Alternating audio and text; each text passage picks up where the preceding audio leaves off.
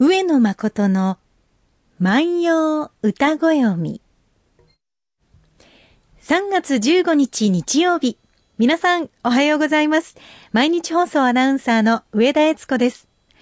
毎週日曜日のこの時間は、皆さんと一緒に万葉の世界を楽しんでいきたいと思います。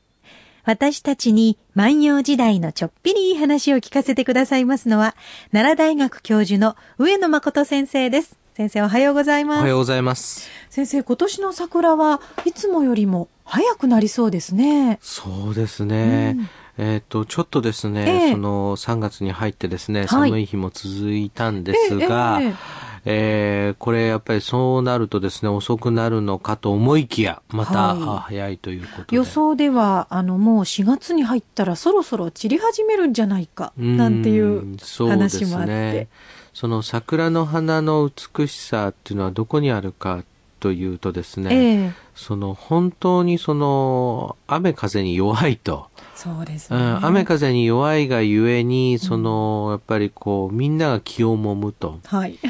まあ、これあの、万葉時代より後の時代の和歌ですけれども、えー、世の中に耐えて桜の中りせば、春の心はのどけからましいというのがありますよね。うん、春の心はのどかだろうに。世の中で全く桜っていうものはなくなってしまったらね、うん、もう桜がもういつ咲くのかなと思いね、うん、そして今満開だけどもう散るだろうなと思いですね、はい、えー、でそこにあの日本人はですね人生を見るわけですね。えー、その桜の花のようにあのパッと咲きたいと。はい、でもう一つは桜の花のようにあのパッと散りたいというですね、えー、まあ、よく例えばあの日本のスポーツ選手でもそうですし、えー、えー、宝塚でもそうなんですが、いや、まだまだやれるのにというふうにこう思うんですが、えっと、そういう時、こう、時にですね、やめて、その花道でやめていくというですね。惜しまれながら、ね、惜しまれながらやめていくという、こう、美学があるわけですね。はい、で、そうするとですね、そういうようなその人生にも例えられるような花であると同時に、やはり日本人は万葉の頃からですね、えー、桜の花のね、見方をよく知ってるんですよね。見方？うん、はい。そのね、どういうのがいいのか。例えばですね、万葉集の中にですね、えー、この落下の美、花がですね、落ちていく美も、これももう、あの、出てくるんですよね。えー、さらにはですね、その山の中に咲いている桜の美しさ、はいさらにはですね、その山の桜がこうずっとこう咲いていく、それをこう追っかけていく楽しさ。これもマンションの中に出てきます。さらにはですね、今日、その、皆さんと一緒に読む歌なんですが、はい、夜桜の楽しみ方も知ってるんですよ。はあ、でもあの、今のようにライトアップとかなかったでしょ？そうでしょうね。それでも夜桜を楽しんでたんですね。そうですね。えー、例えばですね、えー、あの、最近の研究ではですね、はいその戦闘供養といいまして、えー、そのたくさんの灯明皿を用意して、えー、夜何かをするというような仏教の法営お祭りもあったようですので、そういうようにその夜その花を見るとい。うようなこともですね、はい、そんなにたくさんのその灯明皿を使ってった放映が行われるのであるならば、えー、あたくさんのお皿にですね、油を注いで、えー、その芯をですね、えー、その中に入れて、はい、えー、火をつけてというようなことも、まあ、あるでしょうから、まあ、この夜桜を見る楽しさというのも知っていますが、ただね、はい、それよりも何よりも、えー、やっぱりいいのはですね、はいやっぱり月の明かり、うん、ですから月の明かりで見る桜の美しさ、月光と桜っていうのは一つのですね、テーマですよね。綺麗でしょうね、うん、あの。ライトアップがないだけではなくって、うん、家の電球とか、うん、あ、道の電柱とかもないわけですよ。そういった中で、その、ピンク色のね、はい、えー、その桜が咲いてですね、えー、その月光に照らされて、その月明かりだけを頼りにしてね、そのお酒を飲むなんていうようなことはですね、まあこれはまあある意味ではですね、えー、そうね、風流の中の風流。ねえ、うん、今こんなに豊かになった時代ではとても体験できない美しさでしょうね。でしょうね。あのこれまあ元織の宣長も言ってるんですけどね、はい、その今我々はこういうものがあるから便利だろうな、えー、そして、えー、昔の人はこういうものがなかったから不便だろうな、うん、というふうにこう思いますよね、はい、えー、昔は電話がなかったから大変だったろうにとこういうふうにこう思いますよね、えー、でもそうそうとばかりは言えなくってはあ、電話なんていうものができたから忙しくって大変だろうに、というふうに。そういう面はあります、ね、ありますよね。昔の人だったらね。うん、それとやっぱりその未来のことは我々わかりませんので、はい、今、その、その良し悪しっていうのは私が思うにはですね、トータルとしては今も昔も変わんないんじゃないかと。あの、その時代その時代に不便と思うこともあり、不便じゃないと思うこともありですね。そういうことで考えるとですね、そうですね、月明かりだけで桜を見るなんていうのはですね、こう今で言うと贅沢かもしれませんよ。そういう経験をするためにはですね、もうその山の奥の山の奥の桜を見にですね、自動車で行って、夕暮れを待って、はい、そしてそこで一晩過ごさないと見ることはできない、できませんもんね。今ね、おそらくどうでしょう、うん、桜の花があるところで街灯の一本もないなんていうところはまずないでしょうか。あるのかな、うん、ねそういう穴場をご存知の方がいらっしゃったら教えてもらいたいですね。ですよね。で、いい桜があればあるほど、桜の木がたくさんあればあるほどですよ。えーはい、これはもうそのライトアップだ、提灯だってことで、あれになりますので。デートスポットとかで雑誌に載っちゃうんですよね。載りますからね。で、しかもですね、はい、まあそこでですね、まあこれは悪いとは言いませんが、えー、あこのバーベキューでですね、あの、わーって気持ちはわかりますよ、楽しいですね、焼肉の匂いの中をですね、はい、という、まあそれはそれでね、うん、まあ行くとね、はい、ビール飲んで楽しいことなんですがね、はい、あの、やっぱりその、様々なね、見方っていうのは今でも日本人やっぱうまいと思うんですよね。こうもういろんな桜の見方して。はい、でもね、奈良時代の人もそうで、今日はですね、ええ、そういうね、そうだなこんな桜があったのかというような桜の歌をあの届けてみたいと思います。はい、えー、春日なる三笠の山に月もいでぬかも。崎山に咲ける桜の花の見うべく、崎山に咲ける桜の花の見うべくという歌ですね。うん、これ、瀬戸歌ですので、五七七、五七七というふうにこうなりまして、リズムが、リズムが違うんですね。えー春日なるというのは春日にあるですから、春日にある三笠の山に月もいでぬかも、月も出ないかなと言ってるんですね。はい、えー、その三笠の山に月も出ないかなそれはどうしてなのっていうわけですね。その後はどうしてなのっていうふうにこう問いたくなりますよね。えー、なぜその春日にある三笠の山に月が出ないかなというか。崎山に咲ける桜の花の見うべく、崎山に咲いている桜の花を見たいから花が見えるように、というふうに言っているわけです。ということはですね、これどういうことかと言いますと、はい、えー、崎山っていうのはですね、ええ奈良山丘陵の西側を先と言います。はい、東側を佐保と言います。えー、東が佐保で西が先ですね。で、さらに佐保地域からさらに東に行くと春日というところになりまして、はい、その春日の中に三笠の山もあるわけです。で、この三笠の山っていうのはですね、背景が春日山で手前のところにある、そのおにぎり型の山が、これが春日山で、うんえー、これはですね、はい、平城京の人に住んでいる人たちから見ると東の山ということになりますね。はい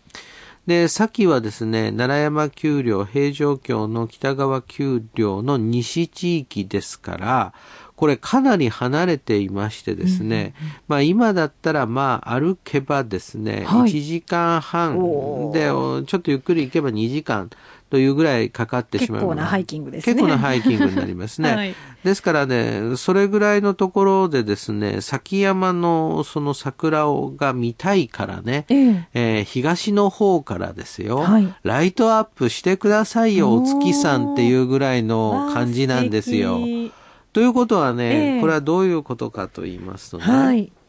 まあ、一つの想像としてはですね、これはまあ、お花見の宴会ですよね。えー、でもですね、まだ月が出ていないわけですよ。で、月が出ていませんので、いつ出るのかな、いつ出るのかなと思っている時にですね、月が出ていない段階で、えー、春日の三笠の山の方から月が出てくれないかな、崎山の、今俺たちがいる崎山の桜が美しく見えるんだが、というふうに歌えばですよ。はい、ちょうどその時にお月さんが出るとかね。うわ盛り上がりますね。盛り上がりますよね。えー、そういうような。でもね、どうでしょう、我々ね。はいまあ、今年のお花見、万葉集を持ってってグレードアップしてほしいんですが、はい、これ、例えばね、お花見に行ってね、月の出を待ちながら一杯始めましょうかなんていうお花見がですね、その、あったらいいでしょうね。これ、でもね、今やっぱ世知辛い世の中でしてね、えー、えー、かつてはですよ、その派遣の社員さんたちも一緒にね、うん、大変な花見というところが、もうそういうことも今年は行わないようにしましょうというところ、まあ多いとも思うんですね。おそらくですね、その年その年によって、はい、そのお花見に集うことができる人というのは変わってきてですね、そ、ね、れがですね、一期一会のお花見になるわけですね。その一期一会のお花見の中でですね、どうですかね、月の出を待って、花を、夜桜を見ましょうなんていうね、そんなね、えー、年もあっていいんじゃないでしょうかね。ね今であの、テレビ番組とか、コンサートとかでも、さあ、ここでライトをつけて、このタイミングで音を流して、なんで一歩遅れたんだとかいうことありますけれど。そうですね。ね確かにあの、今あの夜桜中継っていうのはね、各局ね、はい、あのニュース報道番組でやって、キャスターの方がいらっしゃってですね、ねでももう考えてみるとですね、はい、実際にはですね、横でですね、あのー、その発電機を回してですね、まあ、ーなんていう中で、ね、中継車が中継車が止まってですね、えー、えー、そして、えー、この、ここから入らないでくださいなんて言いながらですよ。それで、その5分間なら5分間だけ、こう、パッとこう照らしてね、うん、えー、でもね、おそらく私はそういうのがね、はい、その報道番組の中で、この季節必ずっていうのはですね、まあ、それだけその夜桜を見に行く、そういうそのことすらも、やっぱりできない、まあね、生活の余裕というかですね、そういうことについて我々、あの、本当にあの、せっかちに生きている感じがしますね、えー、そうですね。本当はお月さんの綺麗な日を待てばいいんですよね。でもね、よく考えたらね、はい私もねこの3年ぐらいはね、えー、お花見してないような気するな。そうですか。いやあのそのね確かにそのあ綺麗だなと思って通ったりしますが、えー、さあどうでしょう。なんかピクニックのようにお弁当箱持ってって、えシートを引いて花を見ながら食べましょうとかですね。そんな、あの、ことも、やってないな、ね、私もいつももう近所の桜並木って決まってまして、ええ、夜誰も、まあ住宅街なんで、はいはい、静かになった頃を見計らって、あの車で家族で出発して桜並木をゆっくり車で走ってもらうっていう。もうそう定番になってしまいました、ね、それもいいかもしれませんね、はい、それもいいかもしれませんね、えー、あの万葉集ではですね、はい、桜の名所はですねえー、吉野ではなくて、竜田なんですよ。竜田。はい。えー、斑鳩の方なんですね。竜田川。竜田川の方なんですよ。うん。が、あの、桜の名所として出てきます。で、で、万葉集ではですね、桜というのが山の花だったりもするわけで、はい、えー、現在でいうところの山桜が桜で、で、ソメイヨシノは、あこれは明治幕末に広まっていくものですので、うんえー、まあそんなにですね、新しい、古いものではないんですね。ただし、やっぱりこういうものを日本人が欲していたんではないかっていう説はありますよね。あの、品種改良して。はいはいはい、はい、で、その桜というようなものの、そのものが冒頭に言ったように、その人間のその一つの哲学になると言いましたが、えーこれですね、その桜というものを見ると、やっぱりその、私日本人はね、興奮するっていう側面もあると思う。あ何か夜桜っていうと妖艶なイメージが妖艶なイメージ。それでね、はい、えー、これ、僕はね、例えば電車の中でね、うん、だだっとこう人が入ってきた時に、あの、夜桜見物の帰り手なってすぐわかります、ね、ああ、そうですか。あのね、同じお酒に酔っていても蒸気してますね。あ。の非常にその興奮している感じがあって、うん、なんかね、花の性のパワーみたいなのをもらっているので、えー、なんかこう日頃非常にこう打ち沈んでいるように見える人がですね、うん、こうウキウキしているように見えたりしてですね、ちょっとね、あの日頃とは違いますよ。うん、それは多分長くても2週間くらいしか咲かない花ですから、うん、一日一日にものすごいエネルギーが詰まってるんでしょうね。でその時に見たっていうね、はい、あのでその時に何らかの理由で見ることができなかったっていうような、あのでよかったね。今年も見ることができてっていうふうなですねそういう感激もあるでしょうし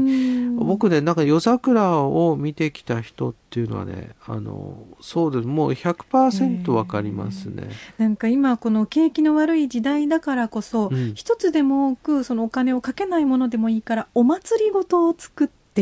気分を高揚させてお金も回さないとっていう意見もありますよね。うんうん、あのお金を動かす人を動かすっていうことですよね。と、えー、いうことで言うとですねお金がない時にはやっぱり人が動くっていうこと大切でしょうねうんね、そういう意味ではですね花でもでも同じ花を見るんだったらねこういう花見をしたいですね。はい、もう一度読んでおきたいと思います。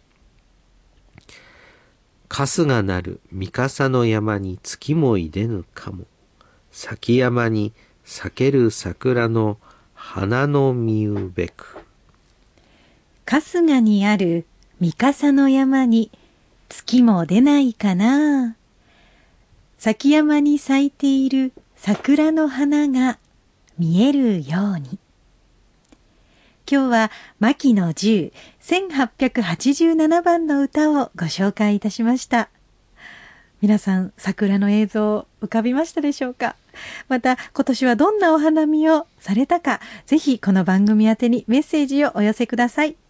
宛先です。郵便番号530-8304毎日放送ラジオ上野誠の万葉歌子読みの係までです。メールアドレスは歌ご読みアットマーク mbs1179.com です。たくさんのメッセージお待ちしております。それではまた来週です。さよなら。さよなら。